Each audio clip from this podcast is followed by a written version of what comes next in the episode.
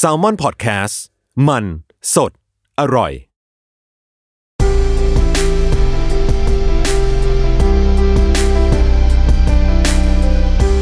อินเอียร์พ็อกเก็ตบุ๊กหลับตาฟังหนังสือ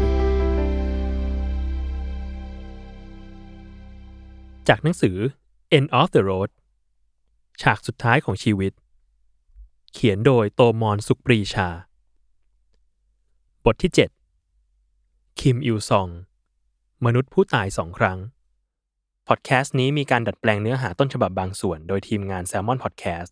เพื่อให้ได้อัธรสในการฟังมากขึ้น 8 กรกฎาคม 1994 จู่ๆ ผู้ที่ถือได้ว่าเป็นพระเจ้าและพระอาทิตย์ แห่งเกาหลีเหนือ ก็หัวใจวาย ล้มลง แล้วก็ตาย เขามีอายุ 82 ปี แต่นั่นไม่ใช่ความตายครั้งแรกของประธานาธิบดีแห่งเกาหลีเหนือ ประวัติศาสตร์ของเกาหลีเหนือเต็มไปด้วยความลี้ลับ หลายเรื่องเป็นปริศนาที่ไม่เคยไข รวมถึงเรื่องราวความตายครั้งแรก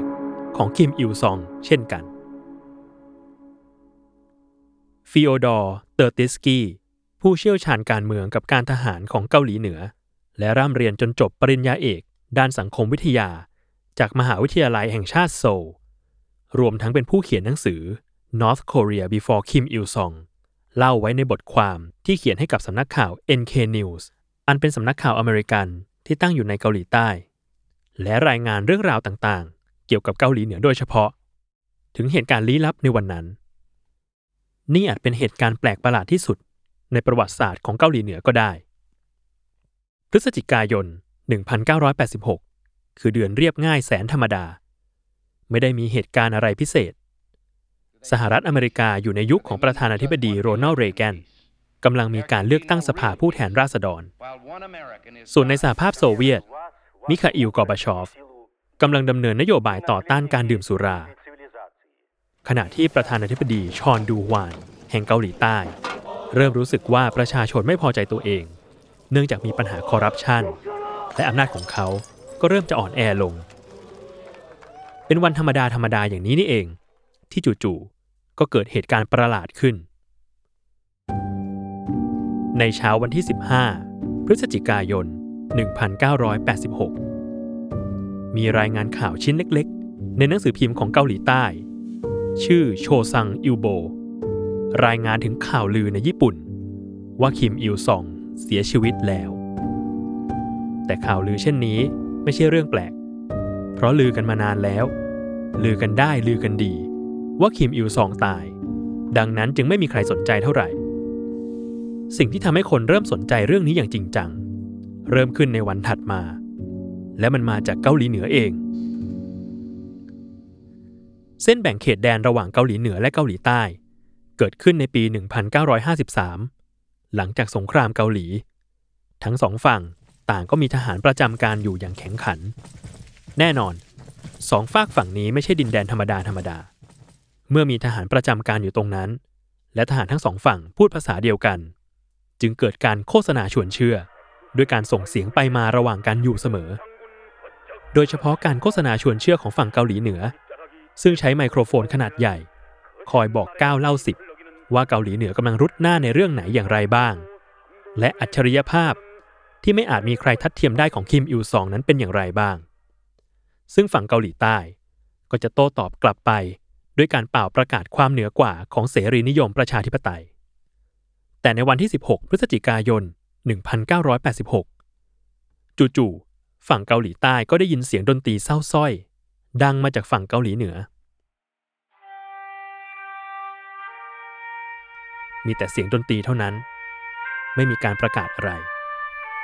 หลังจากนั้นไม่นาน ฝั่งเกาหลีเหนือก็เริ่มอ่านประวัติของคิมอิลซอง ผ่านไมโครโฟน บางครั้งก็ดังที่สถานีหนึ่ง บางครั้งก็ไปดังที่อีกสถานีหนึ่ง ซึ่งอยู่ห่างกันกว่าร้อยกิโลเมตร เป็นการอ่านประวัติ พร้อมกับสรรเสริญความยิ่งใหญ่ของผู้นำไปด้วย ฝั่งเกาหลีใต้เริ่มสงสัยว่าเกิดอะไรขึ้น แล้วตอนค่ำของวันนั้นเอง ข่าวที่ช็อกทุกคนก็ดังขึ้น นั่นคือเสียงประกาศ ว่าคิมอิลซอง ถูกยิงและเสียชีวิตแล้ว คิมจองอิลลูกชายคนโต จะขึ้นเถลิงอำนาจแทนพ่อ โดยได้รับตำแหน่งประธานาธิบดี และจอมทัพแห่งเกาหลีเหนือได้ทันที พอถึงสี่ทุ่ม ก็มีการลดธงเพื่อแสดงความไว้อาลัย แน่นอน 17 พฤศจิกายนย่อมกลายเป็นวันอันวุ่นวาย กระแสข่าวเรื่องคิมอิลซองเสียชีวิต เริ่มแพร่กระจายไปทั่วโลก นอกจากนี้ มีรายงานจากสายลับญี่ปุ่น ว่าช่วง 1-2 วันก่อนหน้านั้น มีคนระดับสูงในเกาหลีเหนือหลายคนหนีออกไปอยังจีน มีรายงานของสำนักข่าวเกียวโด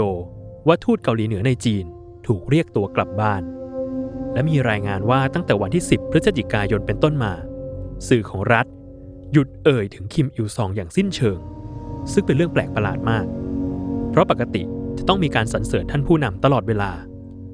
ยิ่งกว่านั้น ยังมีการสั่งให้ยกเลิกเที่ยวบินที่บินเข้าออกเกาหลีเหนือ ในช่วงวันที่ 16 ถึง 19 พฤศจิกายน มีเพียงเครื่องบินของโซเวียตลำเดียวที่เข้าไปได้ ที่สำคัญสถานทูตเกาหลีเหนือในจีนก็ปิด ไม่เปิดโอกาสให้ใครได้เข้าไปติดต่อสอบถามอะไรทั้งนั้น แม้สถานทูตเกาหลีเหนือในจีนและอินเดีย จะประกาศว่าข่าวลือเรื่องคิมอิลซองเสียชีวิตนั้น ไม่มีมูลอย่างสิ้นเชิง และในเกาหลีเหนือ ก็ไม่มีรายงานอย่างเป็นทางการจากข่าวโทรทัศน์ แต่พร้อมกันนั้น ที่พรมแดนเกาหลีเหนือและใต้ ก็ยังมีการกระจายเสียงอ่านข้อความว่าด้วยการตายของคิมอิลซอง ในวันถัดมา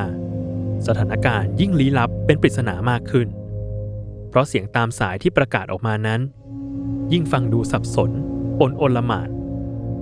เช่นบางครั้งก็ประกาศไว้อาลัยคิมอิลซอง บางครั้งก็ประกาศว่าข่าวลือพวกนั้นไม่มีมูล อย่าไปเชื่อ บางครั้งก็ประกาศว่าคิมจองอิลกำลังจะเป็นผู้นำประเทศ บางครั้งก็เล่นดนตรีเศร้าส้อย แล้วประกาศว่าดวงดาวขนาดใหญ่กำลังร่วงหล่นบางครั้งก็ประกาศว่าคิมอิลซองลาออกจากตำแหน่งแล้ว และคิมจองอิลจะขึ้นมาสืบทอดอำนาจแทน โลกงง ต้องรอจนถึงวันที่ 18 พฤศจิกายนเวลา 10 โมงเช้านั่นแหละ ที่ข่าวลือทั้งหมดมาถึงอวสาน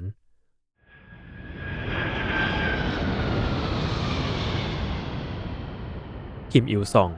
ปรากฏตัวที่สนามบินเปียงยาง เพื่อต้อนรับตัวแทนจากประเทศมองโกเลียที่มาเยือนเกาหลีเหนือ และในทันใดนั้น ประกาศเกี่ยวกับคิมอิลซองที่ชายแดนก็หยุดลง หยุดลง โดยไร้คำอธิบายใด ๆ ทั้งสิ้น รั้งหนึ่ง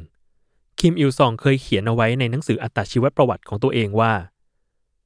พระเจ้าของข้าพเจ้าไม่ใช่อะไรเลย นอกจากประชาชน มีเพียงมวลชนเท่านั้นที่ยิ่งใหญ่ทรงอานุภาพและหันกล้าบนผืนโลก ดังนั้น คติพจน์ชั่วชีวิตของข้าพเจ้าก็คือ ประชาชนคือพระเจ้าของข้าพเจ้า ไม่มีคำอธิบายใด ๆ ต่อการตายของคิมอิลซอง ในปี 1986 ไม่มีใครรู้จริงๆ ว่าเกิดอะไรขึ้น มีเพียงการสันนิษฐานกันไปต่างๆ นานา เช่น ทั้งหมดนี้อาจเป็นความผิดพลาดในการรายงานข่าว โดยเฉพาะจากสำนักข่าวญี่ปุ่น แต่กระนั้นก็มีเสียงโต้แย้งจากบันทึกของฝั่งเกาหลีใต้ ว่าคำประกาศเสียงตามสายต่างๆ จากเกาหลีเหนือที่บันทึกเอาไว้นั้น แม้จะมีมากมายเป็นสิบสิบจุด เรียงรายอยู่ตามพรมแดน แต่ทุกจุดประกาศแบบเดียวกัน พูดได้ว่ามีความพยายามจะส่งสารแบบเดียวกันออกมา ก็แล้วจะเป็นการรายงานข่าวผิดพลาด ถึงขั้นก่อให้เกิดความปั่นป่วนไปแทบจะทั่วโลกได้อย่างไรเราข้อสันนิษฐานที่ 2 ก็คือ หรือนี่จะเป็นแผนลับของฝั่งเกาหลีใต้เอง เพราะตอนนั้น ประธานาธิบดีชอนดูฮวานกำลังย่ำแย่ ประชาชนเริ่มรู้สึกว่าเขาคอร์รัปชันและเป็นเผด็จการ เขาจึงต้องพยายามสร้างข่าว เพื่อกลบเกลื่อนบิดเบือนสิ่งที่เกิดขึ้นตรงหน้า แต่ถ้าเป็นอย่างนั้นจริง ก็ต้องร่วมมือกับผู้คนมากมาย เกินกว่าจะปกปิดเป็นความลับได้ ที่สำคัญก็คือ แม้กระทั่งนักศึกษาของเกาหลีเหนือในจีนช่วงเวลานั้น ก็ยังถอดเข็มกลัดรูปคิมอิลซองที่ต้องกลัดอยู่ตลอดเวลาออก ซึ่งก็แน่นอน ไม่มีใครอธิบายอะไรให้ใครฟัง ข้อสันนิษฐานที่ 3 ก็คือ หรือจะเกิดรัฐประหารเงียบในเกาหลีเหนือ เป็นไปได้ไหมว่า อาจมีกองกำลังพยายามลุกขึ้นมาต่อต้านคิมอิลซอง หรืออาจจะเป็นคิมจองอิลเองนั่นแหละ ที่อยากได้อำนาจของพ่อ แต่คนที่จะลุกขึ้นมาต่อต้านอำนาจของคิมอิลซองในเกาหลีเหนือได้ มีน้อยยิ่งกว่าน้อย คนที่เป็นไปได้ ล้วนแล้วแต่ยังอยู่ในอำนาจร่วมกับคิมอิลซอง จนเขาเสียชีวิตจริง ๆ ในปี 1994 คิมจองอิลเองก็ไม่ได้มีท่าทีที่เป็นปฏิปักษ์กับพ่อเลย ทั้งหมดนี้จึงน่าจะเป็นไปไม่ได้อีกนั่นแหละ แล้วคำอธิบายที่เป็นไปได้คืออะไรล่ะ ทั้งหมดนี้ดูเหมือนจะสรุปได้ที่คำคำเดียว นั่นคือเป็นไปได้ไหมว่าคิมอิลซองกำลังซ้อมตาย เพื่อที่จะลองตรวจสอบดูว่า โลกคิดเห็นอย่างไรกับการตายของเขา โดยเฉพาะเกาหลีใต้ เช่น หากรู้ว่าคิมอิลซองเสียชีวิต เกาหลีใต้จะบุกเกาหลีเหนือเลยไหม และโลกจะตอบสนองอย่างไร แต่กระนั้นก็ไม่เคยมีคำอธิบายอะไรออกมาจากเปียงยาง ไม่มีใครรู้จริงๆ ว่าเกิดอะไรขึ้นในปี 1986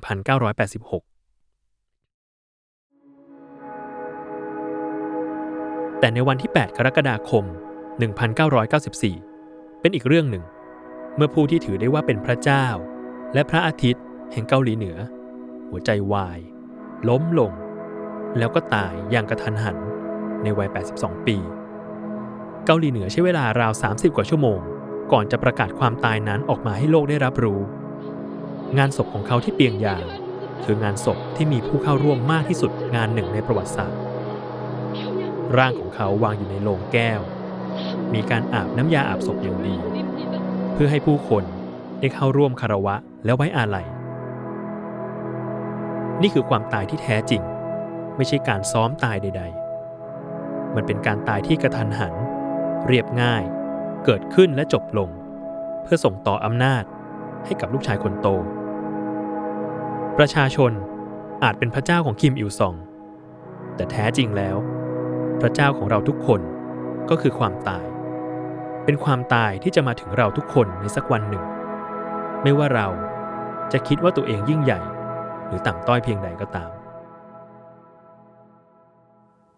ติดตามรายการ In Ear Pocket Book ได้ทุกวันอาทิตย์ ทุกช่องทางของ Salmon Podcast